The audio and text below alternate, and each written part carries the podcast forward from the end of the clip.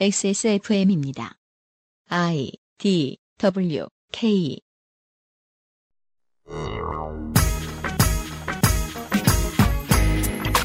그것은 알기 싫다 이달의 기획 새 정부에 바란다 다섯 번째 시간으로 꾸며드립니다. 팟캐스트 살롱 안드로메다 스몰토크 인문학의 트인 프로듀서와 함께 인문학 그리고 여기 종사하는 노동자들이 겪고 있는 위기를 정부가 신경 써서 해결해줄 부분이 있을지 알아보고자 합니다.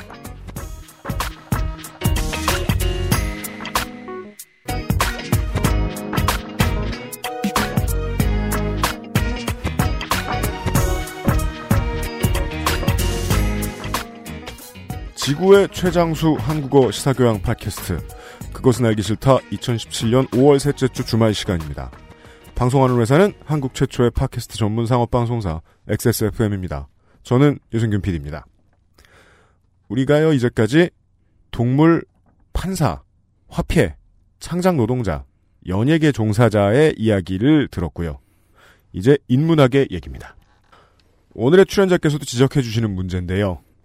이놈의 공부 노동자들이 말을 재미없게 하는 재주를 후천적으로 제가 보기에는 강철 같은 의지로 열심히 배워서 취득을 합니다.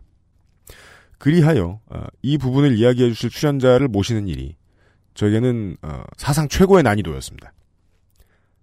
팟캐스트 제작자 중에 인문학과 공부를 평생의 업으로 삼고 살아온 사람을 한번 찾아봤습니다.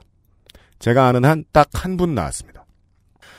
잡다한 학문에 대해서 보통 알지도 못하고 떠드는 게 일반적인 교양 팟캐스트인데 유일하게 웬만한 걸 아는 사람들이 모여서 만드는 팟캐스트.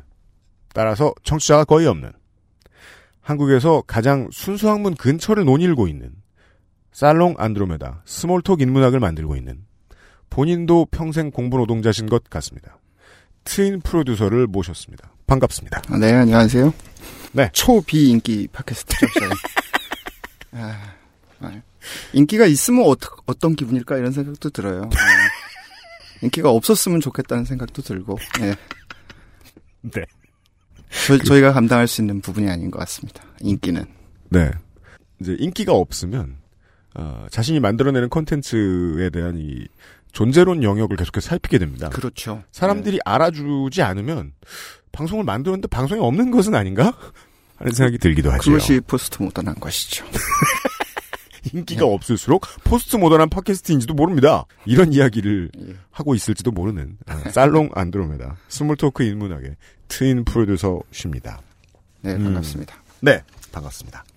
지난번에 이제 요거 섭외를 위해서 트인 프로듀서님을 제가 처음 만나 뵈었을 때도 예, 본인께서 저한테 그런 식으로 이야기를 해 주셨었습니다. 음, 교수가 되면, 임용이 되면, 연구 교수나 부교수도 아니고 전교수로 테뉴어를 갖게 된다거나, 이렇게 되면 대학원생들, 어, 박사 과정들의 고생스러움을 잊어버리는 건 잠깐이다. 예. 이건 뭐, 잠깐도 안 걸려요. 눈딱 뜨고, 그러니까 텐, 이- 테니어 트랙에 들어가는 순간 까먹고요. 박사 과정이 되는 박사가 되는 순간 박사 과정의 어려움을 까먹고. 예, 그렇게 되죠. 그러니까 이- 이거는 제가 생각하기에는 뭐 개인의 인성이나 이런 차원의 문제라기보다는 네. 제도적으로 그렇게 돼 있으니까. 제도적으로 그렇게 돼 있다고요? 예. 그러니까 말하자면 내가 박사로서 할 수 있는 일은 결국에는 박사 과정생이나 대학원 뭐 석사 과정생을 착취하는 방식으로 어, 일을 해야 하고 교수는 당연히 그 일반 박사들 임용되지 않은 박사들을 착취하는 방향으로 일을 해야 하고 그래야 자기가 그 안에서 안 역할- 그러면 연구가 안 나온다? 그런 부분도 있죠. 그러니까 인문학이라 그러면 이제 일반 대중들이 생각하실 때는 혼자 앉아가지고 책 보고 그냥 네. 어, 머릿속에서 되지도 않는 걸 이렇게 해가지고 대충 써가지고 어디 발표하고 이런 게 이제 인문학 연구라고 생각하는 경향이 있는데 그, 그건 DC에서 하는 일이기도 한데. 그렇죠. 그게 DC에서 하는 일이죠. 예. 근데 근대 학문으로 이행하면서 사실 인문학도 엄밀하게 얘기하면 과학적 지식을 생산하고 있는 것이고 네. 거기선 당연히 집단 연구나 돈이 많이 들어가는 연구나 기기가 필요한 연구들이 음. 굉장히 늘어나게 된 것이죠. 네. 그래서 교수 사회, 뭐 교수 사회라는 표현은 뭐 적절하지 않겠습니다만 연구자 사회 안에서 네. 연구 연구를 계속 진행하기 위해서는 당연히 그런 조직과 뭐 장비와 돈과 이런 것들이 필요해진 거죠. 그러면서 이제 역할들은 점점 이렇게 세분화돼서 위계화돼서 이렇게 구성되게 됐고요. 그런 맥락에서 당연히 내가 한 단계를 올라간다는 거는 계급 사회에서 하나를 이렇게 진급하는 거나 비슷한 상황이니까 어 그것이 인성과는 관계없이 당연히 잘해 주시는 분들도 많고 대학원생들 아, 네. 많이 생각해 주시는 분들도 있는데 있는데. 그분들의 배려나 생각이 어떤 경우에는 대학원생 입장에서는 과중한 노동으로 돌아온다든가 뭐 이런 형태가 되는 경우가 굉장히 많은 거죠. 아, 우리 교수가 잘해주는 걸 보니 나는 일주일에 두세 번 퇴근하겠구나. 그렇죠. 그러니까 잘해준다는 것의 개념이 예를 들어서 교수 입장에 생각하면 아 우리 학생들이 요새 뭐 장학금도 없고 그러니까 어떻게든 내가 돈을 어디서 만들어서 돈을 줘야 되겠다. 네. 그러면 어디서 돈을 따왔어요. 그럼 음. 돈을 따온 거를 실제로 임금으로 지급하기 위해서 노동이 있어야 되잖아요. 네. 그럼 노동을 해라. 음. 음, 아무 의미 없는 노동을. 혹은 음. 음, 최소한 그 그러니까 과정생 입장에서 봤을 때는 아무 의미도 없어 보이는 노동을 하게 되는 거죠. 과정생, 박사과정 입장에서 보기에는 삽질 같은데, 그렇죠. 자기 연구랑 관계없는. 리딩하는 교수의 입장에서는 의미가 있는 일인가요? 음, 진짜 그 문제가 이제 핵심적이겠죠. 그렇게 해서 네. 그렇게 해서 생산된 연구물이 그렇게 효과적이고 좋았다면 한국 네. 학문이 굉장히 발전을 했겠죠. 왜냐하면 이런 식의 집단 연구가 지속된 게 그래도 한 20년 가까이 이미 하고 있는데 인문학의 생산물들의 질이 그러면 급격하게 나아졌어야 하잖아요. 여기까지만 지난 20년간. 들으면 BK와 HK는 돈을 헛썼다는 얘기로 들리는데요. 그거는 뭐 상식 아닌가요? 예. 아, 그렇습니까? 예. 상식이군요. 상- 상식이죠. 예.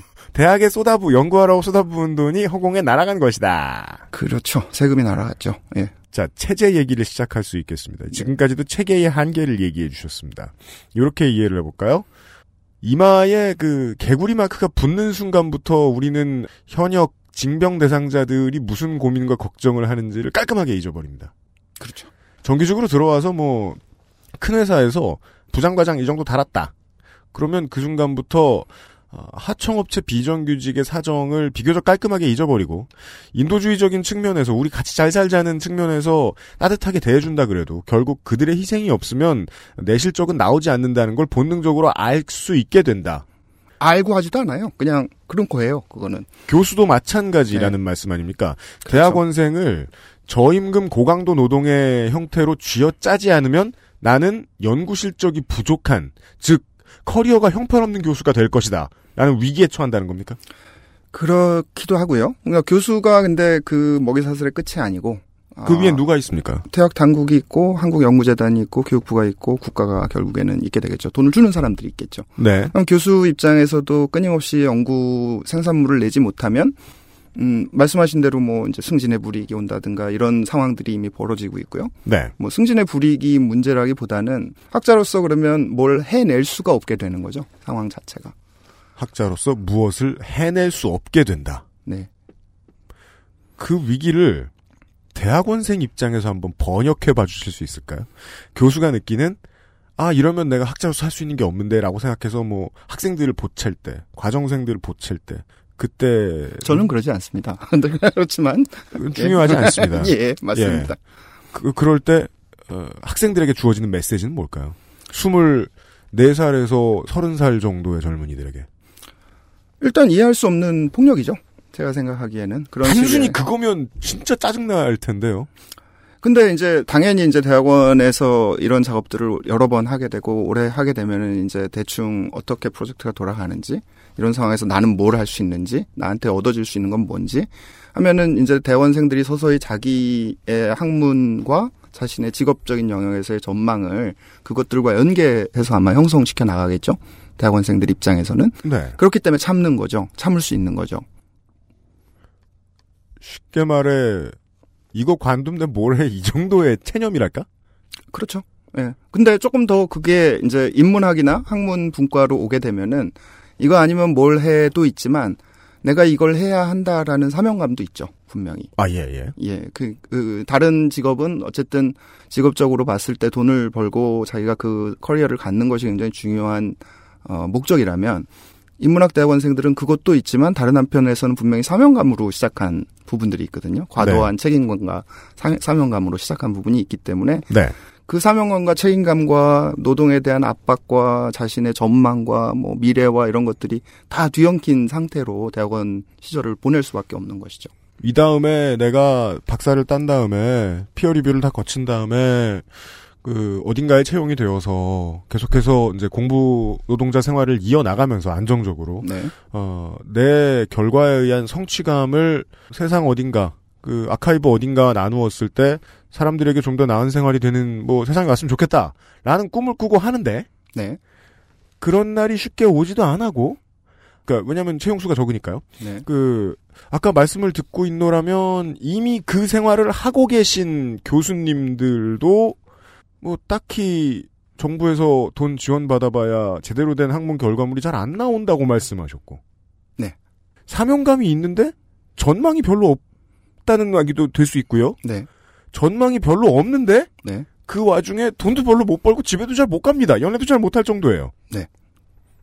그게 저를 처음 만나셨을 때 얘기해 주신 생활의 부재라는 말인 네. 겁니까? 그렇게 환원될 수 있는 겁니까? 그렇죠. 그러니까 전망이 없는 생활이라는 거는 그냥 사는 거잖아요. 그냥 아무 그러니까 밥 먹고 그냥 친구들이랑 커피 마시다가 다시 들어가서 뭐 해야 되는 일을 하고 다시 집에 가고 이, 이 반복이죠. 그러니까 이게 공부 노동자 하면 공부를 해야 되잖아요. 공부가 노동이 돼야 되는데 대학원생들이 현실적으로 하고 있는 공부 노동은 그냥 노동이지 공부 노동이 아니라고 저는 생각을 해요. 현재로서는. 와. 생활의 달인에 나올 수 있는 그런 기술로 노동을 하는 게 훨씬 나을 수도 있겠네요. 그렇죠. 복사라든가 뭐 스캔이라든가 뭐 아, 실제로 하는 일. 네, 그런 네. 것들이죠. 네, 그런 것들 또 이제 그거는 이제 가장 이제 저위층에 있는 음, 뭐 석사 과정생이나 이런 학생들이 주로 담당을 하게 되겠지만 네. 그것이 올라간다 그래서 특별히 더 그러니까 학문적으로 유의미한 내용들을 스스로가 아, 콘텐츠를 생산해내고 그거를 가공하고 그 이런 일을 할 수 있는 경우는 굉장히 드물다고 할 수 있겠죠. 복사나 스캔을 더 빨리 하게 된다는 그렇죠. 말씀이죠. 잘하게 되죠. 예. SBS 2017년 1월 13일 서울대 대학원에 다녔던 한 학생이 교육부에 제출한 고발장입니다. 교수의 부당한 지시로 대학원생 4명이 돌아가며 수만 장의 논문과 서적들을 스캔해야 했다는 내용입니다. 학생들이 1년에 걸쳐 스캔한 분량은 PDF 파일로만 4천여 개, 쪽수로는 무려 8만 장이 넘는 엄청난 양입니다. 학생들은 휴일과 밤낮을 가리지 않고 일해야 했다고 말합니다. 퇴근 시간이 따로 있는 게 아니니까 대학원 생활은 또 학교에 대한 뭐 밤에도 당연히 있고 뭐 주말에도 맨날 학교에 있죠 그런 몸이 하지만 서울대 인권센터는 교육부의 진상조사 요구를 거부하고 있습니다. 교수는 대학원생들의 논문 심사권 네. 또뭐 유학 추천서를 써주는 등 절대적인 권한을 행사할 수 있는데요. 이런 상황에서 해당 대학원생 여럿이 저희에게 이렇게 증언을 하고 자료를 보여줬다는 것은 이들에게는 어떻게 보면 마지막 절규일 수도 있다 이렇게 생각이 됩니다. 또 해당 교수는 이게 부탁이었다. 그리고 공유 차원이었다 이렇게 얘기를 했는데요. 한국 사회의 거의 모든 부분에 다 통용될 수 있는 얘기겠지만 성과주의겠죠. 성과주의. 네. 네. 아까부터 계속 그 얘기를 우리는 나누고 있었던 것 같습니다. 네. 네. 누가 성과를 내놓으라고 그렇게 보채나요? 제대로 된 성과가 없었다면서. 제대로 성과가 없진 않았습니다. 어딘가에, 예. 네, 예, 예, 어딘가에 있습니다. 있습니다. 예. 그리고 열심히 하시는 분들도 있고 성과가 나오긴 합니다만 문제는 이제 음, 여러 가지 측면에서 이제 한국 사회 학계를 봤을 때 한국 사회 학계가 이제 급속도로 팽창했던 시기가 네. 1980년대 초반 이제 졸업 정원제와 더불어서 대학생의 숫자가 급격하게 늘고 따라서 음. 교수 숫자도 급격하게 늘었습니다. 네. 그러면서 이제 교수들이 그러니까 70년대 초반 학번들이시겠죠? 음. 70년대 초반 학번들이 이제 대거 교수로 임용이 됐고 네. 대학 사회 안에서 또 학문 세계 전체에서 이들의 말하자면 음 소위 역피라미드가 형성이 된 거죠. 70년대, 역피라미드. 70년대 학번들이 굉장히 많고 음. 80년대 학번이 그 다음으로 많고 음. 90년대 학번은 적고 이런 형식으로 이제 점점 더 줄어들고. 예 어떤 대학을 가셔도 아마 대학의 실제 교수의 숫자를 나이별로 이렇게 본다 그러면 당연히 다 그런 구조가 나옵니다. 그러다 보니까 역 피라미드 구조가 생겨버린 거죠. 음. 그러면 이 90년대 학번 교수들 입장에서는 거의 대부분 요즘에 뭐 대학 인증평가니 뭐니 해서 국가에서 요구하게 되는 여러 가지 요건 중에서 가장 중요한 것 중에 하나가 뭡니까? 어, 교원의 논문 생산, 연구거든요. 뭐 모든 세상 문제, 한국에 있는 모든 문제하고 똑같네요. 네. 숫자만. 네. 편수. 몇 편이냐? 1인당. 여러분 지난주에 서기호 변호사 그 얘기 했잖아요. 얼마나 많이 판결하느냐. 저지드레드한테 시키는 거지. 아. 자, 그런 상황이면 논문 부담은 전부 다 90년대생 교수, 뭐 최소한 80년대 뭐 후반 학번 교수들한테 몰리게 돼 있거든요. 이분들은 이미 다 정교수 되신 분들이고, 70년대 학번들은. 아. 그러면 이, 이들은 생산을 해야, 해야 되잖아요. 그거를 네. 해내지 않으면 자신은 뭐 당연히 생계도 무리가 가고요. 음. 어, 공부 노동자 교수가 되면은 예전에는 분명히 확실히 한국 사회에서 괜찮은 임금을 받, 받을 수 있는 최소한 그리고 시간도 많은 그거였는데. 이런 직종이었는데 지금은 그렇다고 보긴 굉장히 어렵습니다. 임금 자체도 내려갔고. 그럼 교수 입장에서는 이걸 생산을 해내야 되고 음. 생산을 하- 하지 못하면 나도 죽고 심지어는 과도 죽고 대부분의 경우에 아, 요즘은 과가 사라지죠. 예, 학과가 날아가 버리고 대학원이 날아가 버리고 그럼 대학원이 날아가 버리면 거기는 학생들은 뭐 이거는 어떻게 할 수 없는 상태가 되는 거고 그러니까 예. 무슨 학문적으로 거창한 목표 내가 무슨 뭐 예를 들어서 문학을 하니까 내가 이런 문학 연구에서 뭐 큰 업적을 남기겠다 이런 거보다도 일단은 앞을 채워야 되는 거죠 다 다 한, 단한 단어만 떠오르네요. 생존. 생존이죠 네 교수도 생존을 해야 되는 거죠 먹고 사는 수준이 아니라 살아남는 수준. 그렇죠 음. 지금 당장 뭐 교수에서 잘리는 게 예전엔 거의 불가능한 일이었거든요. 그러니까 tenure, 네. tenure track 안에 있는 교수들, 그러니까 tenure를 받으면 물론 못 잘, 그거는 뭐 네. 정년 보장이고 음. tenure track이라고 얘기하는 조교수, 부교수, 옛날에 이제 전임 강사 이런 형태들에서 교수가 탈락하는 거는 거의 상상하기가 힘들었었거든요. 네. 또 요즘에는 심심찮게 벌어지는 일입니다. 학교 내부에서도. 음. 그리고 뭐 특히- 연구 교수, 부교수 같은 걸 뭐, 뭐, 10년 넘게 막, 이렇게 한 사람들인데. 그렇죠. 부교수면은 보통 10년, 전임 강사부터 시작해서 10년, 11년 정도를 한 사람이죠. 네. 근데 자를 수 있죠. 잘린다. 연구 업적이 부족하면. 아, 이게, 요즘은 기업체도 이런 일이 많으니까 옛날에는 군인만 그랬단 말이에요. 그러니까 뭐, 진급 누락. 예, 네. 그러니까 소령 중령 이쯤 짬에서 이제 잘려 나가면 23살부터 시작됐던 커리어가 39이나 43세 마무리가 돼 버리니까 네. 나머지 인생 반이 남았는데 이제 어쩌지 하고 울고 있어 버리게 되는 교수들도 그 공포에 시달리고 그 정도 공포 수준이 아니라 나 한 사람 못 먹고 못 사는 건 다른 직업을 구해버리면 그만인데 내가 대학원생들의 고삐를 제대로 죄지 않았더니 우리 과랑 학부가 없어질 수도 있다. 그렇죠. 음, 이럴 땐 전체주의가 지배할 수밖에 없잖아요. 이 정도 공포면. 그렇죠. 네. 더구나 이제 편수 문제 같은 경우를 조금 더 광범위하게 생각을 해보면 이것들이 논문에 대한 질의평가가 아니거든요. 어, 물론 이제 뭐 학술지가 어떤 학술지에 실렸냐에 따라서 이게 세분화되어 있습니다. 뭐 A&HCI냐, 뭐 SSCI나 SSCI냐, 뭐 요즘에는 impact factor라고 해서 저널마다 impact factor가 있거든요. 그래서 음. 그 impact factor로 이제 논문의 질을 평가하기도 합니다만 근본적으로 한국 사회에서 한국 논문을 생산해내고 있는 학자들의 경우에는 네. 그것이 뭐 등재지, 그러니까 한국연구재단 등재지라는 형태 말고는 음. 사실은 질평가가 불가능하기 때문에 음. 편수로 할 수밖에 없고 아. 그거를 예를 들어서 학교 안에서 뭐 학교 안이 아니 든 뭐 저 국가에서든 질을 평가하겠다고 나서면 일단 교수들이 다 반발할 거고요. 아. 그러니까 어쩔 수 없이 양적 기준화 될 수밖에 없는 그런 사정이죠 현재는. 대학원생들의 생활 이야기는 이 얘기에 비하면 좀 더 자극적이긴 하지만 어, 처음부터 그 어, 기저에 깔린 문제들에 대한 얘기를 들을 수 있다는 건 좋았습니다. 예. 어, 지금 이제 뭐 청취자 여러분들 중에서는 그 아실에는 공무노동자들이 되게 많죠. 어, 제가 가장 우습게 보는. 보통은 이제 수입도 없고 미래도 없고 미대 대원생들 아니신가요 여기? 그분들도 포함입니다. 네. 예, 안타까워하며 또한 업신여기는데 예, 이분들을 이렇게 만드는 어른들의 세계. 어른들이라는 단어 저는 이때 쓰는 걸 되게 좋게 생각하거든요. 왜냐하면 그 학교 문을 나서지 않고 커리어를 시작했어요. 그렇죠. 입이 노란 이런 표현을 쓰고 싶은 거예요. 아직 그 거센 바람을 맞서본 적도 없는데 선생님들과 학교 당국 입장에서는 이게 곧 사회고 세상이고 가장 거친 곳이니까.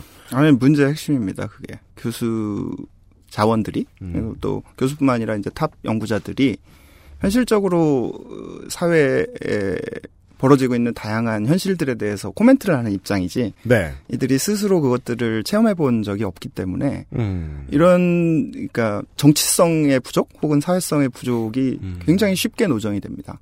그러니까 고집들은 있고 자기 입장은 있고 하잖아요. 네. 교수들을 만나 보시면 아시겠지만 교수들이라는 사람들이 굉장히 고집도 세고 세상에서 제가 자기가 제일 잘난 뭐 그런 태도를 자기 분야에서는 취할 수 있을지도 모르지만 아, 이 네. 사람들이 그러니까 대학 내부 사회 안에서 혹은 연구소를 만들고 뭐 예를 들어서 연구 조직을 가동할 때 네. 바로 그 사회성이나 정치성 부족이 심각한 문제를 야기하고 있는 거죠. 아, 대학원생들뿐만 아니라 네. 어, 오랫동안 거기 계신 선생님들도 아, 어, 대학원생들보다 교수들이 훨씬 심해지죠. 철없긴 마찬가지다. 철이 더 없어지는 거죠. 누군가가 따뜻한 환경을 제공해 주니까. 네. 아, 아, 그리고 자기는 성공한 거잖아요. 그 안에서. 그죠. 성공하면 철없어지는 건 세상 어딜 가나 똑같군요. 네, 그렇죠. 알겠습니다. 본질적인 원인을 짧은 시간에 좀 많이 들을 수 있었습니다. 어, 광고를 듣고 그 다음 얘기를 좀 나눠보죠. 그것은 알기 싫다는 한국에서 처음 만나는 반값 생리대 29days에서 도와주고 있습니다. XSFM입니다. 마트 안 가? 라면 끊었어. 넌 마트를 라면만 사러 가? 아, 나 이제 그것도 안 써. 얇다고 광고해서 샀더니 진짜 얇기만 하잖아. 누가 개발을 모르는 줄 아나? 기술이 있으면서 왜 그래? 장난치지 마라. 한국에서 처음 만나는 반값 생리대. 29 days. 놓치지 마세요. 피부에 필요한 첫 번째 선택. Big Green 엑세스몰에서 만나는 빅그린 모이스처 테라피. 순면 감촉 커버 잘 만들고 제갑 29 days 안녕하십니까 김상조입니다. 어, 네. 29days가 어, 행사 좀 하지 하는 생각을 했는데 들어온 지 오래됐는데 김상조 기상정관이 지난주에 이야기해 줬던 대로 그놈의 대선 때문에 지난달에 손해를 좀 봤어요. 29days가. 그렇습니다. 후기 이벤트 진행하고요. 네. 구매하신 후에 후기를 작성한 두 분을 뽑아 29 days 패밀리 세트 하나씩 드리겠다고 합니다. 그게 패밀리 세트라는 이름이 맞는지 모르겠습니다. 한 명만 있어라, 있더라도 패밀리니까요. 그렇습니다. 네. 가족이 변화했거든요. 아, 참고로 지금 현재 후기를 보면 네. 아 대형은 안 나오냐, 아, 맞아요. overnight는 안 나오냐. 혹은 뭐 컵 형태의 물건도 개발하시고 계시냐. 네. 네. 이 회사요, 어, 올해 초에 개업했습니다. 너무 많은 걸 바라지 않으시는 게 좋을지도 몰라요. 아 이 회사의 시스템을 알려드리자면 네. 저희 후드 zip-up과 같은 시스템이죠. 아. 만들어 놓은 물건을 다 소진해야 네. 다음을 도모할 수 있다. 바보 성인 두세 명이 모여 앉아가지고 복작복작 복작 복작 복작 복작 하고 앉아있습니다, 계속. 네. 그래도 올 8월 달에는 네. 대형 사이즈의 아, 그래요? 무언가를 준비해 보겠다라고 아, 진짜? 공언을 하셨어요. 네. 준비 잘 되시고 계시길 바래요 감사합니다. 행사 진행하고 있습니다. 29days 구매해주셨던 분들 많은 관심 부탁드리겠습니다. 김상조 기생정관이었습니다. 반값 생리대가 왜 필요한지도 현실적인 이유를 알아내지 못할 어떤 노동계에 대한 이야기를 듣고 있습니다. 그것은 알기 싫다 224회 주말 순서 새 정부에 바란다. 아, 팟캐스트 살롱 안드로메다 스몰토크 인문학의 트인 프로듀서님과 함께하고 있습니다. 이분도 정교수시죠. 네. 업계에서 가장 철없는 분들 중에 하나라고 이젠 설명할 수 있겠습니다. 판사들 얘기했는데 예, 우리 서교 변호사도 어, 지난주에 우리 방송에 나오셔가지고 자기가 평생 얼마나 철없이 살았는가만 주절주절 하시다 갔어요. 한 30분 잘렸는데 그래서 저는 이제 90년대 학번이라 장학금들이 거의 씨가 마르기 직전에 네. 이제 학교 구경을 했단 말이죠. 뭐 좀 하면 저는 국문 전공을 나왔으니까 공부 제일 잘하는 친구들은 그 교직을 이수한단 말입니다. 네. 나중에 이제 학교 선생님 하는 게 장땡이라고 생각을 해서 그 그런 친구들 4.3, 4.4, 4.5 맞는 친구들 있잖아요. 네. 어쩌다가 한 번 지각하면 울고불고 하는 이런 양반들. 그 사람들을 한테 마련된 장학금 다 있었거든요. 지금은 아예 없는 모양이군요. 대학원생들을 위해선. 대학원생들을 위한 장학금이라는 것이 저, 저는 이 문제를 조금 더 구조적으로 살펴봐야 된다고 생각해야 되는데 생각하고 있는데 네. 어, 대학원 장학금을 누가 주느냐의 문제죠. 그러면 대학 아, 이것도 누가 주느냐네요. 네. 예, 대학원 장학금을 그러면 국가가 주느냐? 국가가 주는 프로젝트들이 있었죠. BK 같은 프로젝트들이. 네. 이제 BK의 가장 큰 문제는 이거는 못 받는 대학의 경우에는 대학원생들이 장학금을 받을 수가 없게 되는 거죠. 음, 네. 그리고 그 안에서도 BK 때문에 대학원생들이 몰리게 되면 그 안에서 장학금 배분을 놓고 당연히 문제가 생기겠죠. 학생 수가 늘어난다고 그걸 많이 제한할 대학은 없고. 그렇죠. 예. 아. 그, 그, 모 대학의, 어, 사학과의 경우, 100한 30명 정도의 사학과 대학원생이 있습니다. 네. 특정 국가 전공으로요. 음. 특정 국가 전공이 130명. 네. 그러면 그게 상식적으로 한국에서 가능한 숫자냐? 아, 아닌가 보죠. 아니죠. 교수가 대여섯 명 있는 상황에서 음. 130명의 대학원생이라는 거는 저는 있어서는 안 되는 숫자라고 일단 생각을 하고요. 한 학기 졸업생을 배출하기 위해서 한 학기 내내 논문만 논문 심사만 하고 있어도 불가능에 가깝겠네요. 그렇죠. 그러면 어떻게 되겠습니까? 당연히 밀리죠. 학생들이. 밀린다는 말씀을 듣고 130명이라는 숫자를 상상해 보니까 네. 석사 학위를 따기 위해서 한 20년이 소모될 수도 있겠는데요. 아, 중간에 관두겠죠. 그게. 네. 그 형벌이에요. 듣고 네. 있으면. 아. 그러니까 이게 준 학교들은 그렇게 되고 주지 않은 학교들은 이제 너희들은 BK도 못 따왔는데 무슨 소리냐 이런 이런 얘기를 듣겠죠 당연히. 아. 자 그러면 학교 내부에서 장학금이 나와야 하는데 학교 네. 내부에서 대학원이라는 거는 이제는 가장 대학원의 중요한 기능은 교내 노동을 제공하는 기관입니다. 아, 그렇습니다. 우리가 여기저기 학교에서 일하고 있는 젊은 양반들 보면 보통 석사생들. 예. 네. 그러니까 이들한테 일반 조교 월급 그러니까 일반 임금에 준하는 임금을 주는 것보다 네. 장학금을 통해서 처리하는 것이 깔끔하기 때문에 네. 교내 장학금들이 있었던 거죠. 음. 근데 이제 그 수요도 점점 줄어들고 있어요. 왜냐하면 이거는 이제 구조적인 측면에서의 문제인데 어, 대학원 과정이 있는 과의 경우에 학생 수를 1.5배로 산정하게 돼 있습니다. 네. 다시 말해서 정원이 늘고 정원이 늘면 필요한 전임 교원의 수도 늘게 돼 있거든요. 네. 그러니까 대학원생 3명 있는 과인데 뭐 예를 들어서 학부 과정은 30명이에요. 네. 그러면 정원이 33명이 아니라 45명으로 쳐야 되는 거죠. 아, 그렇습니까? 예. 그거는 이제 고등교육법에 아예 규정되어 있는 내용이거든요. 네. 그러면 교수가 원래는 30명일 때 3명이 필요했다 그러면 45명이 되는 순간에 4명이 필요하게 된다. 4.5명이 필요하죠. 4.5명이 필요하다. 네, 4.5명이 필요하면 5명이 필요한 거예요. 사람, 네. 사람은 자를 수 없기 때문이죠. 아, 물론. 그렇죠. 예. 예. 그러면 학교 입장에서는 어떻겠습니까, 이게? 대학원을 없애는 게 낫죠. 아, 가만히 있자. 제가 과는 좋다. 네. 연구자들은 좋다. 이런 것만 생각하고 있었다가 보니까 고용해야 하는 학교는 싫으네요, 이게. 굉장히 싫죠.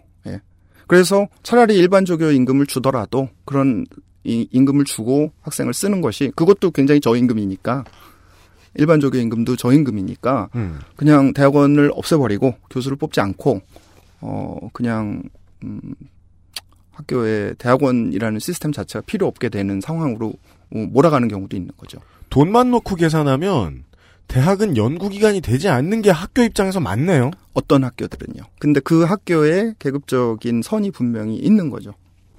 어, 대학원이 돈으로만 놓고 생각하면 천덕꾸러기다. 그렇죠. 그래서 특수대학원, 뭐, 어, 우리가 처음 들어보는 학, 저 학문명들을 가지고 있는 대학원들 있지 않습니까? 네. 그런 것들이 생겨나게 되는 거죠. 음. 겸임 교수, 뭐, 특임 교수, 이런 형태로 해결할 수 있는 그런 대학원들이 생겨나게 되고, 거기에 이제 일반, 어, 일반인이라고 하면 좀 그렇고, 그러니까 학문의 뜻을 두고 온 분들이 아니라, 이제 학위가 필요하신 분들이. 교류하러 오신. 그렇죠. 예. 예, 우리 저 정치인들 저 무슨 대학원 무슨 대학원 나왔다고 최고위 할 때. 과정, 이런 거. 예, 막 쉬운 살부터 뭘 공부했을까? 네. 물론 좋은 공부를 한 훌륭한 만학도가 있을 수 있겠지만 저는 아직 그런 후보는 본 적이 없거든요. 네. 어, 그냥 사장님 아름아름 하러 가는 그런 데만 남았다. 왜? 거기는 돈을 똑바로 한 푼 떨어지지 않게 그때 그때 낼 수 있는 양반들이 오니까. 그렇죠. 공부하고 싶은 사람을 위한 대학원은 손해다. 그래서 양극화가 이루어진 겁니다. 대학원들이. 그러니까 지나치게 과다한 학생들이 몰려서 더 이상 음, 제대로 된 교육이 어려워진 학교. 그렇지 않으면 이제는 점점 고사해 가는 대학원. 이 두 가지 종류만 있는 거죠. 역설이 생깁니다. 대학원생을 유지하는 많이 유지하고 연구 수준을 좀 더 담보받을 수 있도록 하는 것은 학교의 입장에서 부담이 된다. 네. 정교수들과 연구자들의 입장에서는 대학원생 수가 어느 정도 일정하게 유지가 되고 그들의 노동을 쥐어짤 수 있어야 자신들이 생존할 수 있다. 네. 서로 둘이 맞지 않지만 하나 공유하는 점이 있다면 대학원생들이 줄어들거나 고생하거나 여튼 고통받는 쪽이 낫다. 네. 라고 생각하고 있다는 말씀입니다. 다시 대학원생 입장으로 돌아가 보면 교내에도 노동 자리가 별로 없고 네. 주어지는 장학금도 국가도 학교도 이제 안 주려고 그럽니다. 그러면 은행 가서 꺼야 됩니다. 그렇죠. 그밖에 안 남아요. 네.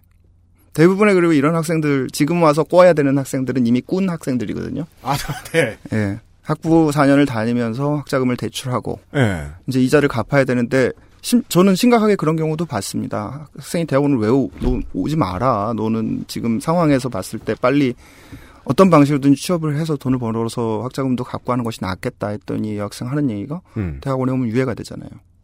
아, 네네네네. 이자 지급이 유예가 되니까. 네. 지금 어차피 나가서 백 몇십만 원 벌어봤자 이 학자금 갖고 자기 생활하고 나면 남는 돈도 없고 또 돈 빌려야 되는데 그때는 고리고 차라리 대학원에 진학해서 음. 그것을 유예하고 다른 길을 찾아보는 게 낫겠다. 네. 그런 상황입니다. 예.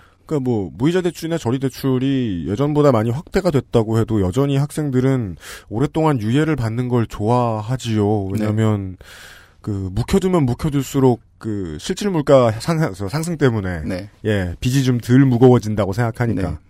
아그 정도 수준이다. 알겠습니다. 국가는 어쨌든 인문학을 지원해야 돼요. 네.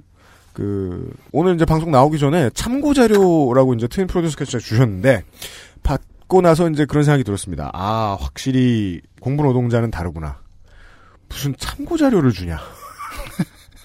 그냥 스크립트도 안 읽어보시는데 보통 게스트들은 어, 딱 받았더니 그 외국의 연구 기획서들입니다. 네. 예. 어, 저는 이제 내용을 다 읽고 앞에 제목 안 읽고 내용만 쭉 읽다가 네. 아 내용 잊지 말 거라고 후회했습니다. 연구 기획서라는 게 중요한데 네, 보니까 네, 네, 그렇습니다. 다 읽으실 줄은 몰랐어요.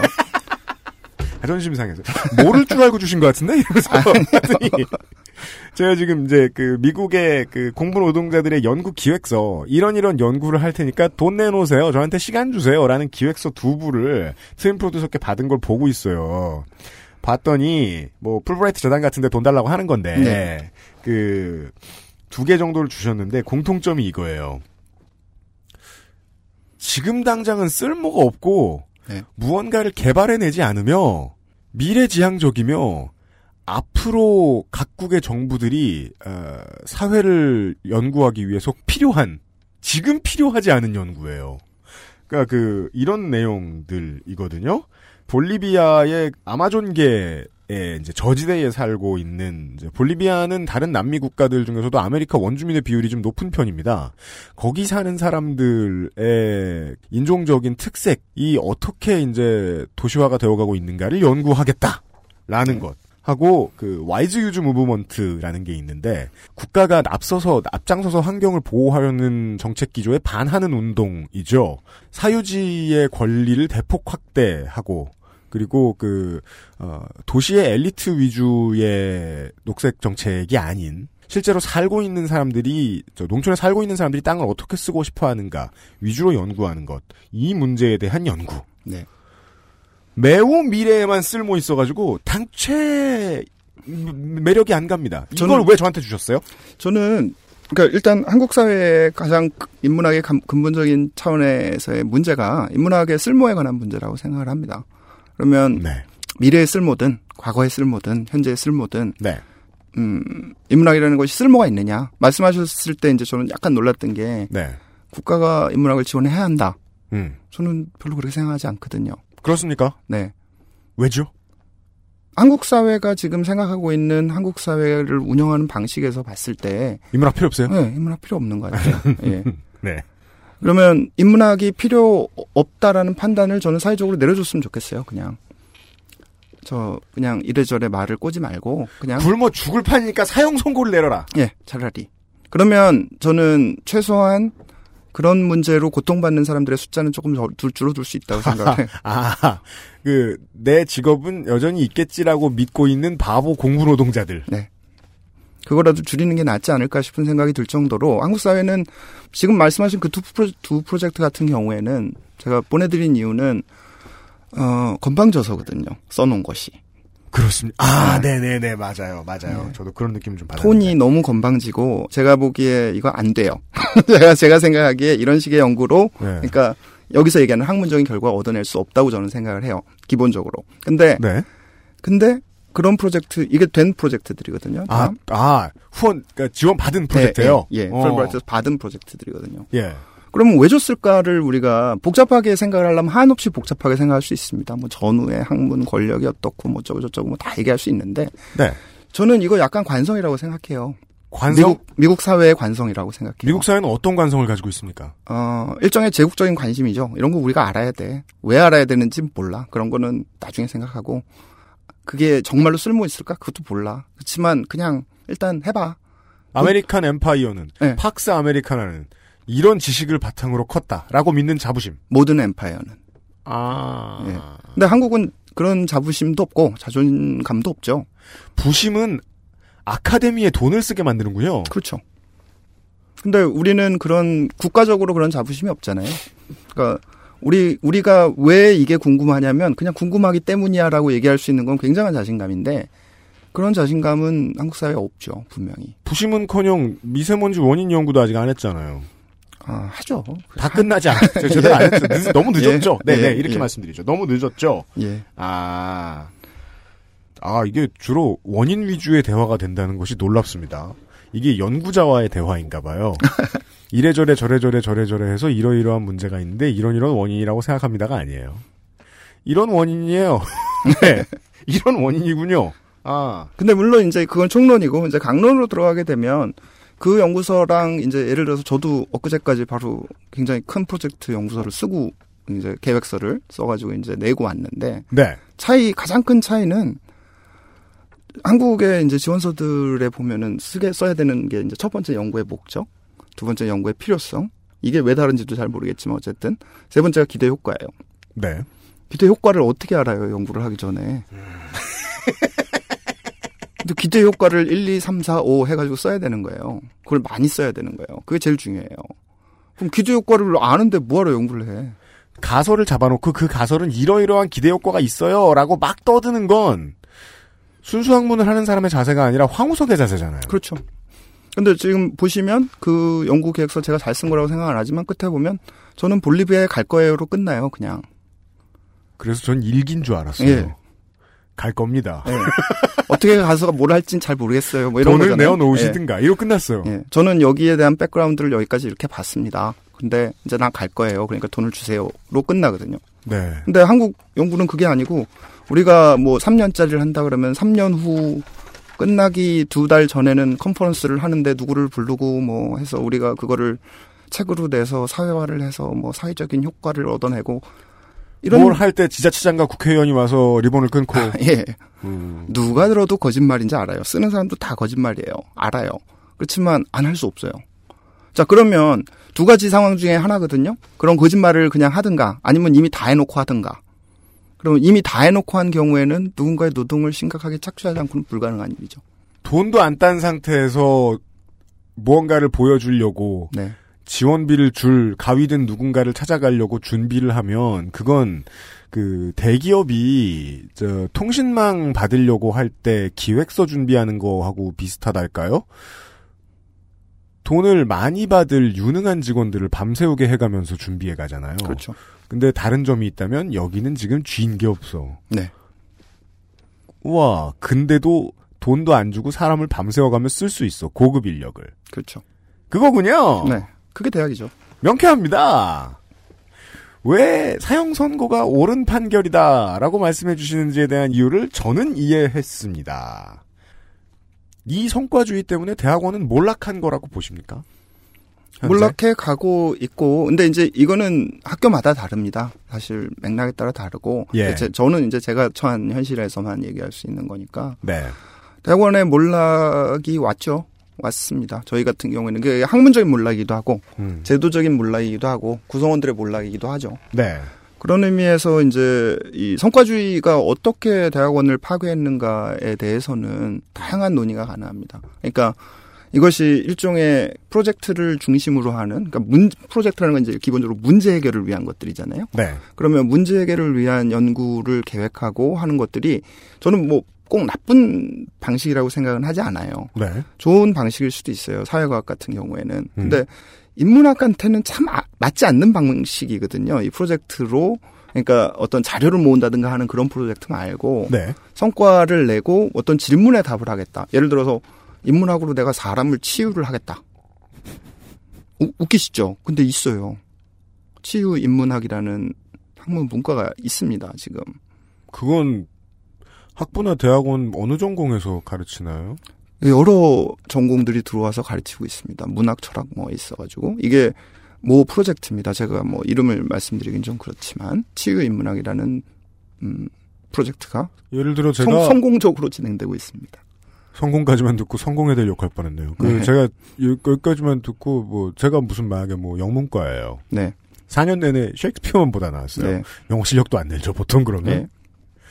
그리고 이상한 영어를 하게 되겠죠. 네. 네. 어 나이 3인칭만 배우고 있다가 대학원에 들어갔어요.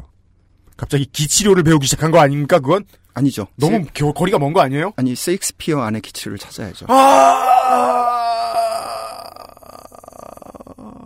허벅지살 1파운드를 떼내면 네. 기가 상, 상승하나요? 그냥 그냥 제가 기치료를 배우면 네.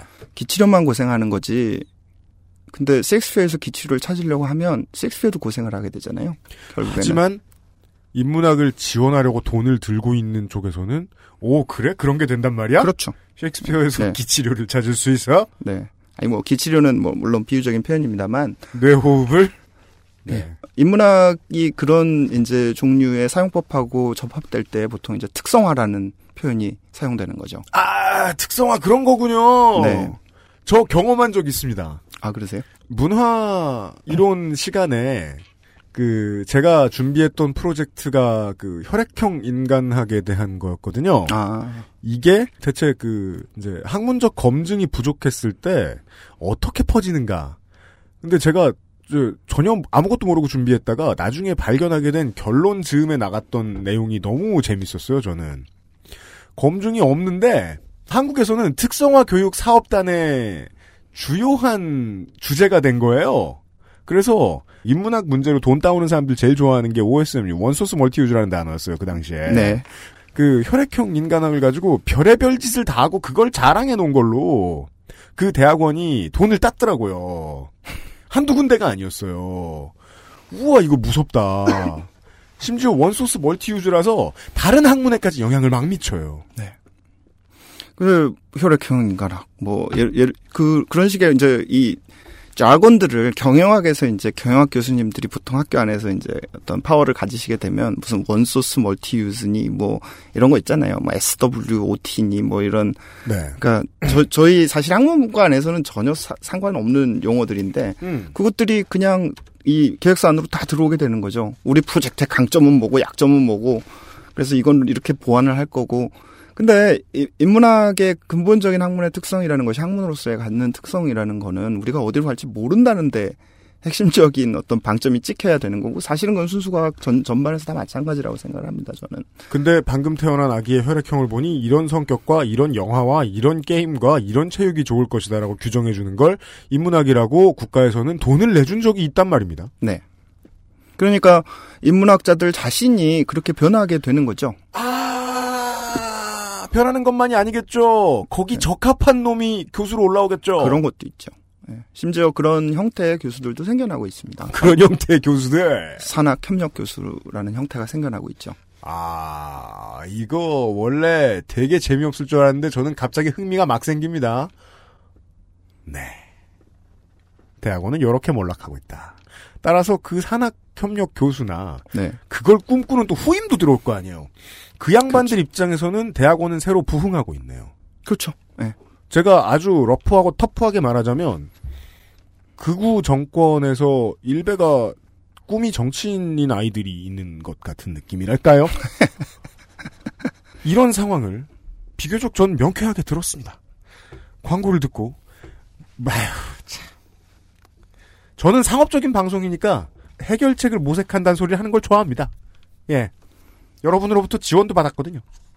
해결책을 모색해 보겠습니다. 그것은 알기 싫다는 김치가 생각날 땐콕 집어 콕 김치에서 도와주고 있습니다. XSFM입니다. 콕 집어 콕. 믿어도 되는 김치를 찾을 땐 콕 집어 콕. 햇서 빙진 김치. 재료부터 공정, 유통까지 안심. 직접 구매한 재료로 만드니까요. 그러니까 김치가 생각날 땐 콕 집어 콕.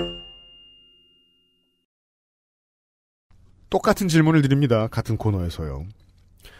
행정부와 여당, 행정부가, 대통령이 이걸 뭘 어떻게 바꿀 수 있겠습니까? 일단 뭐 인문학 지원책 같은 경우에는 대학원 중심으로 바꾸고 그다음에 교수 전임 교원을 더 확보할 수 있는 형태로 지원이 바뀌어야 되겠죠. 전임 교원을 지금도 학교 재량으로 막 저 등용시킬 수 있잖아요. 채용할 수 있잖아요. 네. 근데 안 하고 있지 않습니까? 오랫동안 이걸 강제하거나 할 수 있다는 겁니까? 강제는 아주, 아주 간단한 방법이 있어요. 법정 뭡니까? 법정 전임 교원 확보 비율이라는 게 있거든요. 모든 대학이 운영되기 위해서는 필요한 비율이 있는데 음. 요 시행령 안에서 이제 아주 꼼수가 하나 벌어졌던 거죠. 대학 설립할 때는 60%만 있으면 돼요. 네. 그걸로 계속 하는 거예요. 법정 비율인데 아무도 안 지켜요. 지금 지키고 있는 대학 서울대학교 한 군데로 알고 있습니다. 그러니까 법정 비율이란 예. 100%를 이야기해 주는데 네. 실제 사실상 심리적인 법정 비율은 60%인 거군요. 그렇죠. 그러면 그 60%를 가지고 네. 100% 비율에 맞는 60% 입장에서 보면 네. 뭐죠 이게? 교수 10명 있어야 되는 게175% 수준의 네. 학생들을 가르치게 된다. 네, 네. 그 질 떨어지는 문제를 네. 아 그냥 뭐 시행령 하나 바꾸면 되는 문제네. 60%라는 말을 삭제해 버리거나. 그것도 교육부 시행령 중에서도 시행 규정 안에 있을 거예요. 그거는 고치는 건 과장급에서 고칠 수 있는 게 아닌가 하는 생각은 들고요. 근데 이제 현실적으로 그게 되느냐의 문제는 있습니다. 되느냐의 문제. 예. 그러니까 말하자면 사학 재정들이 언제 음. 그거를 감당할 수 있느냐. 아, 아 예. 그러면 어, 만약에 감당이 힘들다고 하면 저는 최대한 책임을 물어야 하고 어쨌든 그 교육기관 전까지의 정부에서는 네. 그런 게 감당이 안 된다라고 하면 경쟁력 없다라는 꼬리표를 붙인 다음에 학교를 없앴잖아요. 예 그렇습니다. 과를 없애고. 예. 그런 그런 방식보다는 어, 최대한 책임을 물, 물되 어, 어느 정도의 지원을 현재 고등교육 지원 예산을 어느 정도 늘려주고 그 안에서 해결할 수 있는 방식들을 고민을 해야 되겠죠. 그래서 시간 강사 문제 같은 거는 워낙 복잡해서 제가 여기서 드릴 말씀은 아닙니다만 네. 그런 부분들을 정교화할 수 있는 방식을 국가가 어느 정도의 지원을 통해서 해결을 하고 음. 다른 종류의 제가 아까 말씀드렸던 성과 위주의 연구 프로젝트들을 그런 방식으로 전환을 시켜서 거기에서도 학문적인 어떤 생산이 이루어질 수 있게 만들어 줘야 저는 그래야 대학원생들한테 뭔가 비전이 생기지 않을까 하는 생각은 들어요. 특히나 공부 노동자들에게 정부가 해줄 것 중에 가장 자세하고 특별한 건 그거군요. 세심하게 이 연구가 정말 필요한 데가 어디인지를 봐달라. 네. 없을수록 좋거나. 네. 그냥 학문 자체를 위해서 봉사하는 게 좋을 수도 있다. 네. 그 다음에는 필요한 것이 대학원 자체의 조정이 필요합니다. 그러니까 현재 모든 대학들이 대학원을 가지고 있는 시스템이 굉장히 불합리한 시스템이거든요. 이럴 필요 없다. 네. 예를 들어 뭐 우리 요즘 살기 위해서 대학들이 많이 광고하듯이 취업 취업 이렇게 얘기하면 거긴 굳이 대학원에 취업할 필요 없잖아요. 그렇죠. 예, 그리고, 그니까, 기본적으로 지금 모든 학교가 패컬티 숫자가 안 되는데, 교수진 숫자가 안 되는데 대학원을 운영하고 있는 문제들이 있기 때문에, 뭐, 음. 연합 형태의 대학원, 그러니까 뭐, 지역을 기반으로 하던, 음. 이런 방식으로 대학원들이, 그러니까 학교를 넘어서, 바깥에서 이제 진행될 수 있는 형태로 바뀌어야 되는 측면이 있는 거죠. 즉, 그 이거는 국가 지원이 없으면 불가능합니다. 아. 그러니까 예를 들면 서울 북부에 뭐 다섯 개의 대학이 있는데 거기에 사학과 교수가 다섯 명이 있어요. 네. 그러면 25명의 교수가 있는 거지 않습니까? 음. 그럼 25명의 교수가 하나의 거대한 역사학과 대학원을 만드는 거죠. 아. 연구기관이 꼭 대학교에 우리 우리 대학교의 틀 안에만 있을 필요는 없군요. 그렇죠. 그러면 자연스럽게 우리가 얘기하는 저기 대학원을 통한 학력 세탁 뭐 이런 종류의 문제들도 많이 해결될 수 있고. 아, 학생들- 간판이 거기가 아니니까. 예, 예, 예. 음. 그래서 일종의 뭐 서울 북부 지역 faculty of letter 어, 옛, 옛날 표현이지만 이제 그 옛날에 중세에서 학위 줄 때는 지역에서 줬거든요. 아. 지역에 있는 교수진이 주는 거거든요. 네. 그런 방식으로 바뀌는 거죠.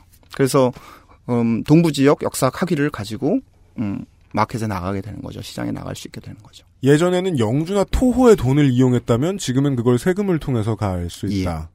근데 그거는 국가 지원이 없으면 불가능한 게 어떤 학교도 그걸 나누려고 하지 않, 을 거거든요. 그죠? 학교의 입장을 생각해 보니까 예. 그 어쩌다 그래서 막 순수 인문학을 막 연구한다고 쳐요. 네. 처음엔 코웃음을 치죠. 아 나가서 해 나가서 해 돈도 안 되는 거. 네. 나가서 했는데 막 그 한국이 제일 조- 성애하는 막 세- 해외에서 인정받아. 막 문학상을 타. 막. 문학상 타와. 예. 막 후보가 돼. 네. 그럼 그때부터는 막 울고불고. 거기 나가서 저 학생들 가르치고 연구하고 있는 우리 학교 교수 대꽉. 네. 그렇게 되겠죠. 그렇게 되면 안 되기 때문에 국가가 그거는 대학원을 살릴 수 있는 방법으로 그런 제도적인 연계 또 장학금 지원 이런 것들이 이루어지면은 음. 조금 더 가능성이 있지 않을까 하는 생각을 좀 해봅니다. 자체 재단으로 독립 재단으로서의 대학 에서 연구하고자 하는 의지를 분리시켜내는 작업이군요. 네. 지금 현재 뭐 공약 안 해도 이제 네. 다양한 그런 형태의 대학들에 대한 고려가 없는 것은 아니거든요. 음. 그래서 공영 사립대 전환이나 이런 문제들을 얘기를 하는데 네. 이제 이 교육을 얘기할 때 제일 그 문제가 되는 것이 교육부의 최대 관심사는 초중고 교육이고 초중고 교육 다음에 대학 교육이고 음. 대학원 교육에 대해서는 전혀 관심이 없거든요. 근본적으로. 네. 그러니까 이걸 교육의 레벨에서 생각하지 않는 부분들이 있거든요. 이건 뭐예요, 그럼? 뭐요? 그러니까 그 초중고 교육은 예를 들어 뭐 캠프 제 정확히 이젠 떠오르지 않습니다. 그 일부 캠프에서는 그런 공약을 했단 말이죠. 초중등 교육까지는 그냥 지자체의 교육감 산하로 넣, 넣, 네. 넣어버리고 네. 고등학교부터 교육부가 맞는 걸로 하자. 네. 라는 얘기면 사실상 제일 중요한 건 고등학교가 아니라 대학교거든요. 네. 맞습니다. 근데 지금 국가는 혹은 교육부는 대학을 뭘로 보는 거예요? 뭐라고 보는? 상관없는 곳? 제 그거는 이제 우리나라의 뿌리 깊은 그 사학의 문제 뭐 이런 것들을 얘기를 해야 되는 측면이 있겠지만 아. 예. 저 재단 거. 네. 근데 그게 9년 동안 너무나 강력하게 재단 것이 되었기 때문에 지금에 와서 그거를 손보려면 상당한 노력이 필요할 겁니다. 사학이 재단 거면 교수는 농노 아니에요? 저희는 농노죠. 네. 네. 알고 있습니다. 아. 아실 만큼 제가 맞는 말을 한 거예요? 네. 수원대나 상지대 교수님들만 그렇게 생각하시는 게 아니에요? 아, 모든 대학의 교수는 그렇죠. 아. 사립대학의 교수는.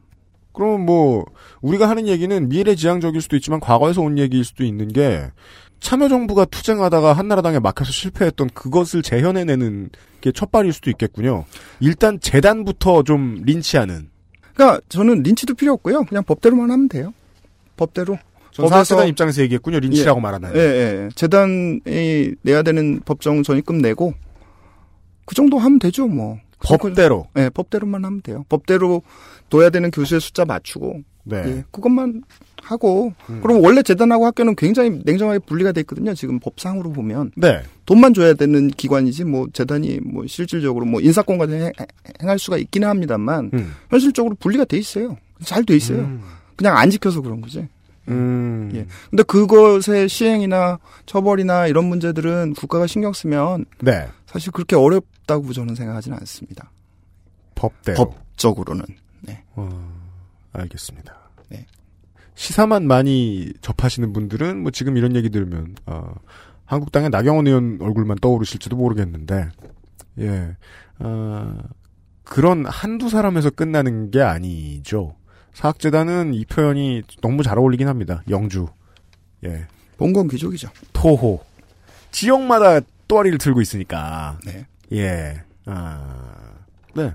그들과의 싸움이라는 그건 뭐 이제 우리 트림 프로듀서께서 제안해 주셨다기보다는 음, 앞으로 이제 5년간의 싸움에 대한 장대한 서막 예고편 같은 것처럼 들리기도 합니다.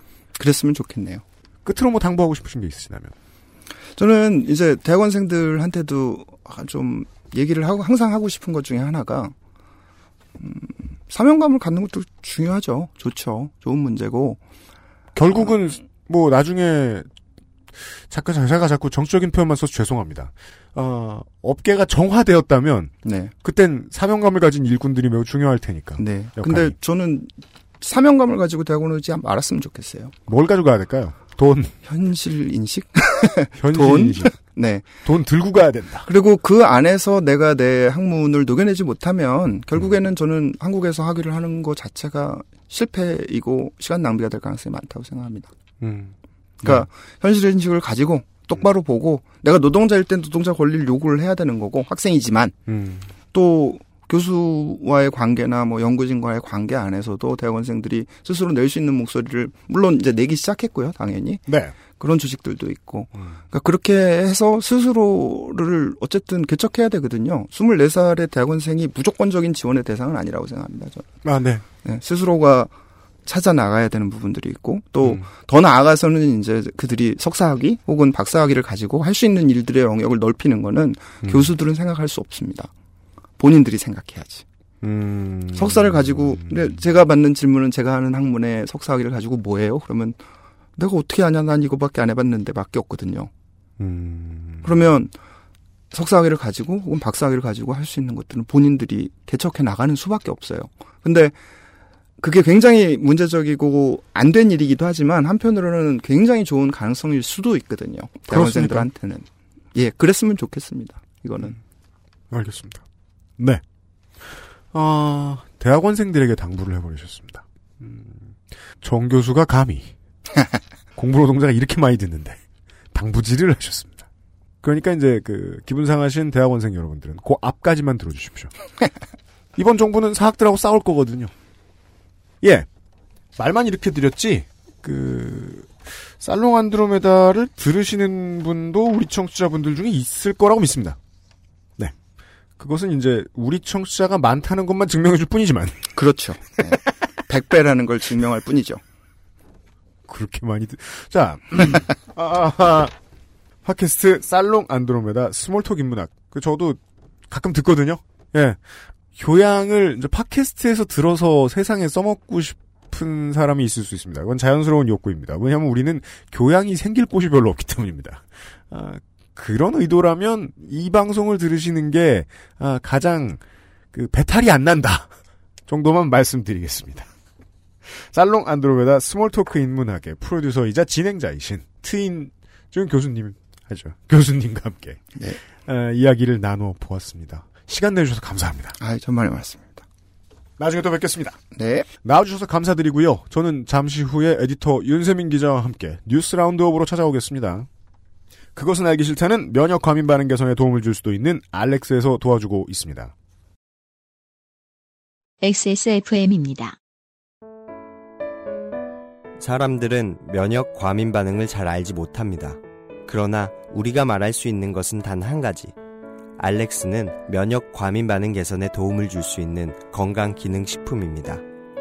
혹시 광고를 듣고 계시는 본인이 면역 과민 반응이라고 생각하신다면 알렉스가 당신에게 도움이 되어 드릴 수 있다는 말이죠.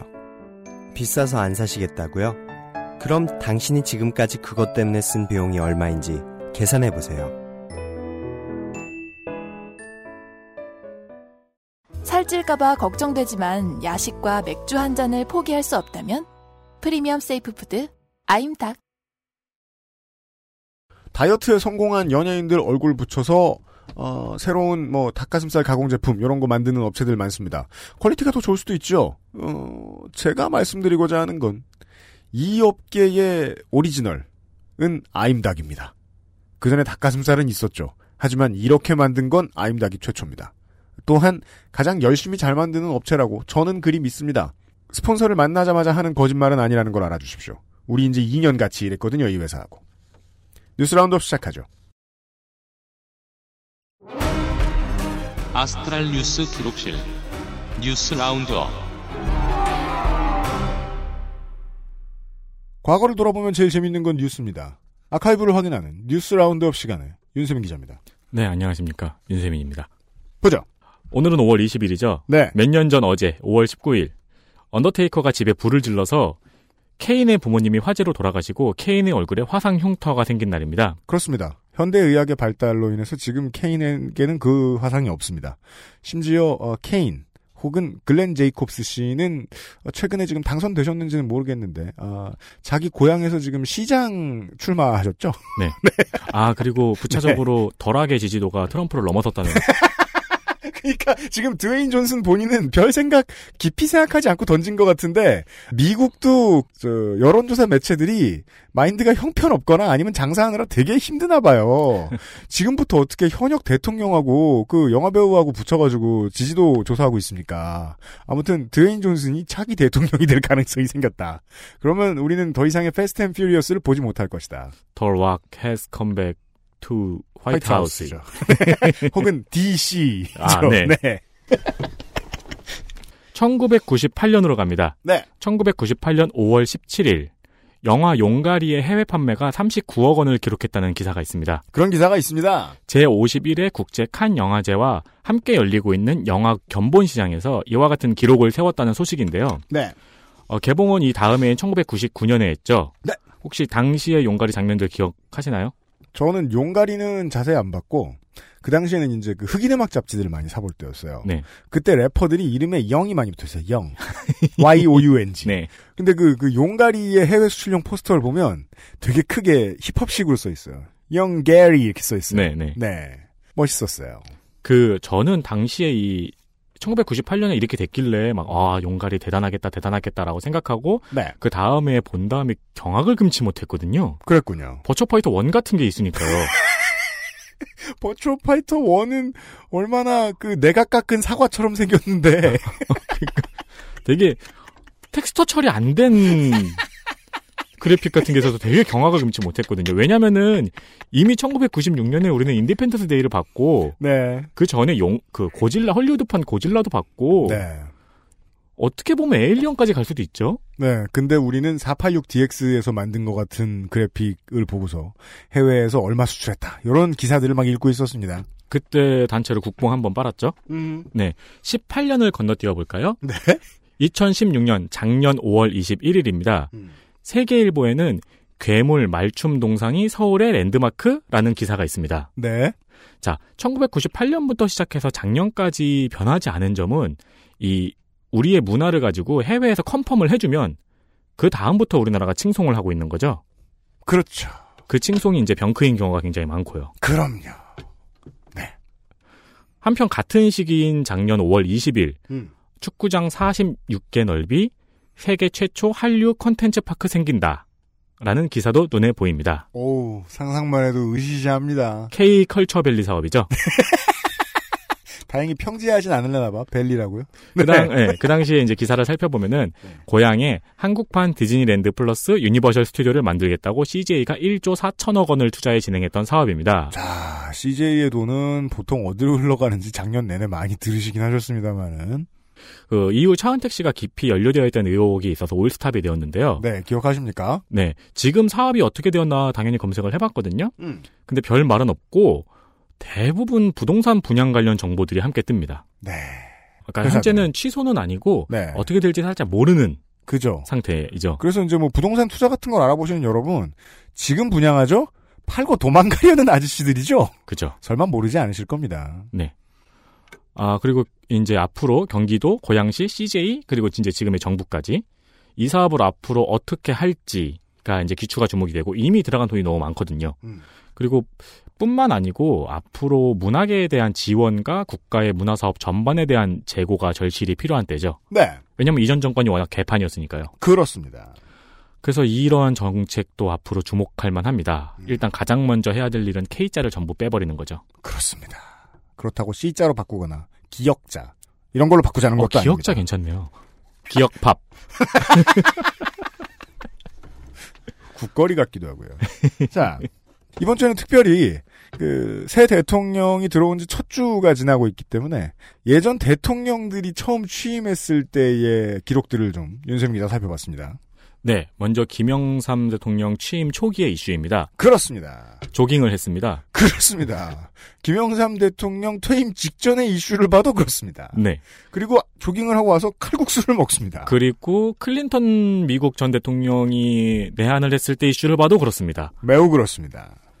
어, 그리고 취임 첫날에 인왕산이 개방되고 청와대 주변 도로가 개방되었네요. 이때 상당한 환호를 불러 일으켰어요. 음. 예. 저는 이게 이때 개방된 걸 지금 알았네요. 개방돼놓고 나면 또 기억할 수 없잖아요, 또. 그렇죠. 20년 뒤에 어린이들 뭐, 그니까 지금의 어린이들이 20년 뒤에는 뭐, 청와대가 공원이 됐다는 사실 언제 됐는지 모르겠죠, 뭐. 음. 네. 네. 그리고 취임 바로 다음 날 내각 인사 24명을 발표합니다. 네. 이것은 인수위가 없던 지금과는 다르죠. 네. 어, 그러나 이제 아직 임명직이었던 서울시장으로 인권 변호사 출신 김상철 씨를 임명하였다가 7일 만에 그린벨트 내에 자신의 집을 불법으로 증축한 일 때문에 최단기 재임 서울시장 기록을 세우고 음. 경질됩니다. 음흠. 또한 법무장관으로 임명한 박희태 씨가 탈의 편법 입학으로 인해 10일 만에 사퇴합니다. 음흠. 그리고 보사부 장관 박양실 씨도 부동산 투기가 문제가 되어서 물러나는 이슈가 있었습니다. 그렇습니다. 어, 그리고 당시에는 북한의 김일성에게 남북 정상회담을 제안했고 어, 여기저기 은근슬쩍 실명제 얘기들이 눈에 보이네요. 네. 이 쉬운 얘기를 아무도 안 하고 있습니다. 김영삼은요, 남북 정상회담을 추진했으되 실패했습니다. 그렇습니다. 노태우도 추진했을 때 실패했습니다. 외교의 능력이 있던 DJ 정부에 들어와서 겨우 성공한 것이죠. 이 빼어난 성공이 향후 종북 타령의 시초가 되고요. 네. 김영삼이 먼저 성공했으면 그러지 못했을 겁니다. 네. 그리고 다들 기억하실 텐데 옛날 신문은 대통령 취임 초기에는 다 엄청 희망이라는 글자만 보여요 신문에. 뭐 지금도 그래요. 아 그렇구나. 네, 지금은 얘기가 다르겠습니다만. 그래서 일주일 뒤에 신문을 살펴봤습니다. 네. 경제장관 회의를 열어서 신경제구상 5개년 계획을 지시했고요. 신경제라고 쓰고 신갱제라고 읽었습니다. 그렇습니다. 세부 내용은 규제 완화였습니다. 그렇습니다. 그리고 당시 독일 당시 독일의 헬무트 총리와 헬무트 콜 총리죠. 그렇죠. 북핵 사찰과 관련한 정상회담을 음. 진행하였고 한미일이 북한 붕괴 대책 시나리오를 구성하기 시작했던 기사들이 보입니다. 네. 어제 기사 같죠? 네. 그리고 안기부에서는 국내 정보 수집 기능을 축소하는 조직 개편안을 발표했습니다. 자, 여기 자, 자 아주 중요한 얘기입니다. 정보기관은 권력을 놓으려 하지 않습니다. 예, 이 끈질김에 있어서는 검찰과 마찬가지다. 네. 이것도 제가 안기부에서 국내 정보 수집 기능을 축소하라고 지시했나 보니까 그것도 아니더라고요. 네. 스스로 발표한 거더라고요. 그때만 해도요. 비서실장 통해서 말을 하고 눈치를 주면 그 밑에서 이제 아 대통령이 새 대통령이 와서 그랬대라고 이야기를 들은 다음에 대책 회의를 합니다. 음. 그 대책 회의를 한 얘기를 자 안기부 앞에 서 있던 기자한테 흘리죠. 아하. 그런 방식으로 청와대에 의중이 나갔어요 옛날에는. 요즘은 그냥 대통령이 말해버리지만. 네, 네. 김대중 대통령 때는 어땠을까요? 네, 김대중 전 대통령 취임 초기의 신문을 살펴보면은 다른 대통령이 취임 첫 주 신문들과는 양상이 다릅니다. 이제 참조해 보실만 합니다. 98년은요. 보수 언론과 진보 언론의 색깔이 드디어 지금처럼 변화하기 시작한 때입니다. DJP 정부가 들었었습니다. 희망이란 단어보다는 파행, 공백이란 단어가 많이 보이죠. DJP 연합의 첫 번째 조건이었죠. 김종필 총리 내정. 그리고 총리에게 거의 분권해 주는 것. 네. 어, 이를 총리로 임명하는 그 총리 취임 국회 인준안을 한나라당이 거부했죠. 한나라당은 그, 그 당시처럼 이제 지역색이 아주 완연하던 시대에는 한나라당은 이건 사활을 건 문제였습니다. 영원히 충청도를 잃을 수 있다는 공포에 사로잡혔기 때문입니다. 네. 어, 이제 거부하면서 본회의에 참석하지 않고 그리고 국무총리 인준 동의안이 국회에 계류가 됩니다. 그렇습니다. 그래서 국무총리를 임명을 못 합니다. 네. 네. 그 당시에는 고위공직자 인사청문회가 없었죠. 음. 그래서 이제 총리를 임명하지 못하고 조각도 못하고 계속 국정 공백 사태가 이어지다가 음. 당시 신문을 살펴보니까 재밌는 게 이 사태에 대해서 양쪽을 똑같이 비판하려는 노력이 굉장히 보이더라고요. 옛날엔 그랬어요. 네, 분량도 거의 비슷하게. 네, 그 선배들한테 배운 사람들이 지금의 대기자들이죠. 음. 네. 어, 때문에 당시에 김대중 대통령, 고건 총리, 박지원 청와대 대변인 모두가 속이 타고 바빴던 첫 주였습니다. 그렇습니다. 그 취임 첫 주가 이런 식으로 계속 흘러갔고요. 이에 대한 결과를 말씀드리자면은 김종필 총리 내정자는 5개월이 넘는 총리 서리가 되어요. 그렇습니다. 그래서 우리나라 역사상 최장수 총리 서리라는 기록을 세웁니다. 네. 총리 서리, 그러니까 서리라는 게 사실 권한 대행을 뜻하는 건데요. 네. 이 사태 이후로 임명된 사람이 절차를 통과하지 못한 상태에서 권한을 수행하고 있는 상태를 이야기하는 정의가 됐죠. 의미의 역전이죠. 네. 이 서리제는 그 고위공직자 인사청문회가 생기면서부터 한 번도 나, 나타나지 않았습니다. 그렇습니다. 임명동의안이 5개월, 6개월 정도 뒤에 통과됐다는 이야기죠. 네. 한나라당의 정치력이 지금 후신인 자유한국당을 훨씬 뛰어넘었다. 뭐 앞으로 자유한국당이 어떻게 하는지 봐야 되겠습니다만은 그것을 보여줄 수 있는 매우 매우 좋은 사례입니다. 이게 동의를 그냥 안 해주는 수준이 아니라 동의를 안 해주면서 무수히 많은 물밑 접촉을 하는 거죠. 어, 이게 이제 옛날에는 지구당도 중앙당 마음대로 막 휘두를 수 있던 시대다 보니까 지구당에까지 다 메시지 내려보내가지고 동네 사람들 다 뒤흔들고 어떻게든 흑색선 좀 뿌리고 네. 지자체에 자기들이 속해 있는 지자체 장들끼리 이거 보이콧하겠다 저거 보이콧하겠다 내놓을 수 있는 정치적인 상품 모든 걸 다 걸면서 총리에게 권한 많이 주지 마라. 라는 메시지에 대한 합의가 끝날 때까지 계속해서 김종필 총리를 대리 서리로 앉혀두었던 것이지요. 그 예. 당시 신문을 보니까요. 처음에 이제 국회 본회의에 불참을 해요. 네. 그래서 그 사태가 지속되니까 아무래도 불- 국회 본회의 불참에 대한 언론과 시민의 비난이 거세지잖아요. 네. 결국 표결을 해요. 네. 근데 표결을 또 단체로 무효표, 맞습니다. 백지표를 넣는 방식으로 또 거부를 하죠. 네. 협상을 한다는 거죠. 네. 김종필이 말을 들을 때까지 혹은 DJ가 말을 들을 때까지 말이죠. 그때 협상이 멋지게 성공을 했기 때문에 지금까지도 자유민주연합의 후신 은 계속해서 한나라당 주변을 맴돌 수 있게 되었던 결과를 가지고 왔습니다. 어, 다시 말하면 지역 구도를 좀 더 오랫동안 강화시켜 줬달까요? 어, 그런 원인을 지금 들으셨습니다. 여튼 YS와 DJ의 취임 첫 주에 대한 이야기들까지 드렸습니다. 뉴스 roundup 윤세민 기자였습니다. 감사합니다. XSFM입니다. 자체 교사 자격 시험을 통과한 선생님들만 수업을 진행하고 적은 학생 수를 유지해 수업의 질이 떨어지지 않는 전화 영어. Perfect 25.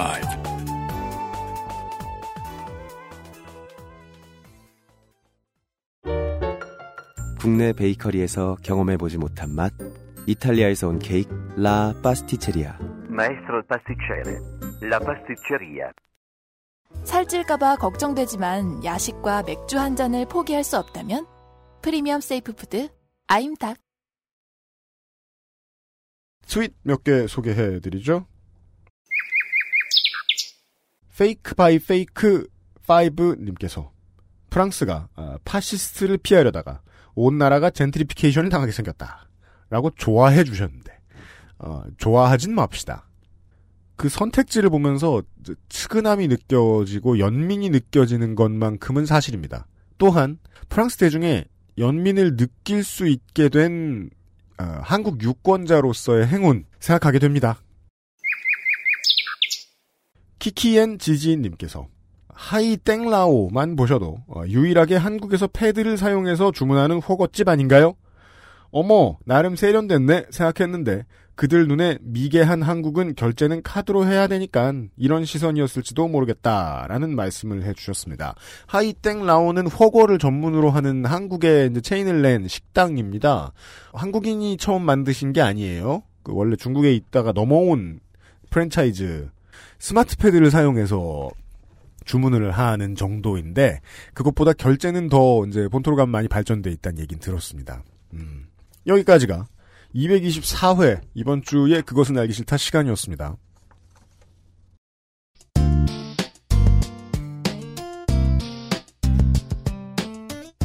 목요일 순서 들어가면서 드렸던 말씀에 대한 보충 설명, 뭔가 딴소리인 것 같은 말씀을 좀 드리겠습니다. 그 알씨를 오래 들어주셨던 여러분, 저는 무슨 일만 생기면 기자를 탓하고 언론인을 탓하는 되게 악질적인 사람이었죠. 그리고 또 목요일날 기자들더러 뭐라 했고요. 언론인 혹은 글 쓰는 사람들더러 뭐라 했고요. 근데요. 세상이 보라고 글을 쓰고 말을 하는 능력. 이제는 저 칼럼니스트와 작가들, 기자들에게만 있는 능력이 아니고 베댓을 방금 쓴 당신에게도 있는 능력이죠. 정확한 원칙이 필요하죠. 이런 원칙입니다. 세상 모두가 쉽게 접근할 수 있도록 공개하여 글을 쓰는 자리에 내가 쓴 글. 그 글을 쓴 나는 어느 순간 작가가 됩니다.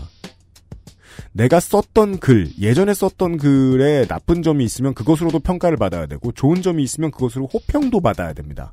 아무도 봐주는 사람이 없다고 하더라도 말이죠. 그리고 한국처럼 좁은 나라, 인터넷이 발전된 나라는 실제로 여러분이 무슨 댓글을 어떻게 쓰시든 무슨 트윗을 어떻게 쓰시든 많이들 봅니다. 팔로워로 하여금 댓글 읽는 사람들로 하여금 여러분도 작가이자 저널리스트입니다. 이건 물론 보수 정권이 많이 하던 말이죠. 선풀 달기 운동 같은 데서요. 하지만 보수 정권은 결론을 잘못 냈습니다. 정부를 칭찬하는데 너의 타자 능력을 쓰라고 이 새끼들아 라고 말하고 끝내버렸거든요. 여러분 모두가 공식적으로 작품 목록을 가지고 있는 작가입니다. 혹시나 여러분의 글 때문에 세상 멀리 여러분과 상관도 없는 어떤 사람이 영향을 받아서 삶의 패턴을 바꾸게 되었는데 그것이 세상 혹은 그 사람에게 부정적이다. 라고 하면 그건 댓글이나 트윗을 쓴 여러분 책임입니다. 글 쓰고 말하는 일은 무조건 책임을 수반합니다. 종종 책임감 없는 소리 가끔 하는 것 같아서 죄송합니다. 다음 주에 더 신중한 모습을 보여드리고자 애쓰겠습니다. 225회 그것은 알기 싫다에서 칼같이 다시 찾아뵙겠습니다. 유승균 PD였습니다. XSFM입니다. I D W K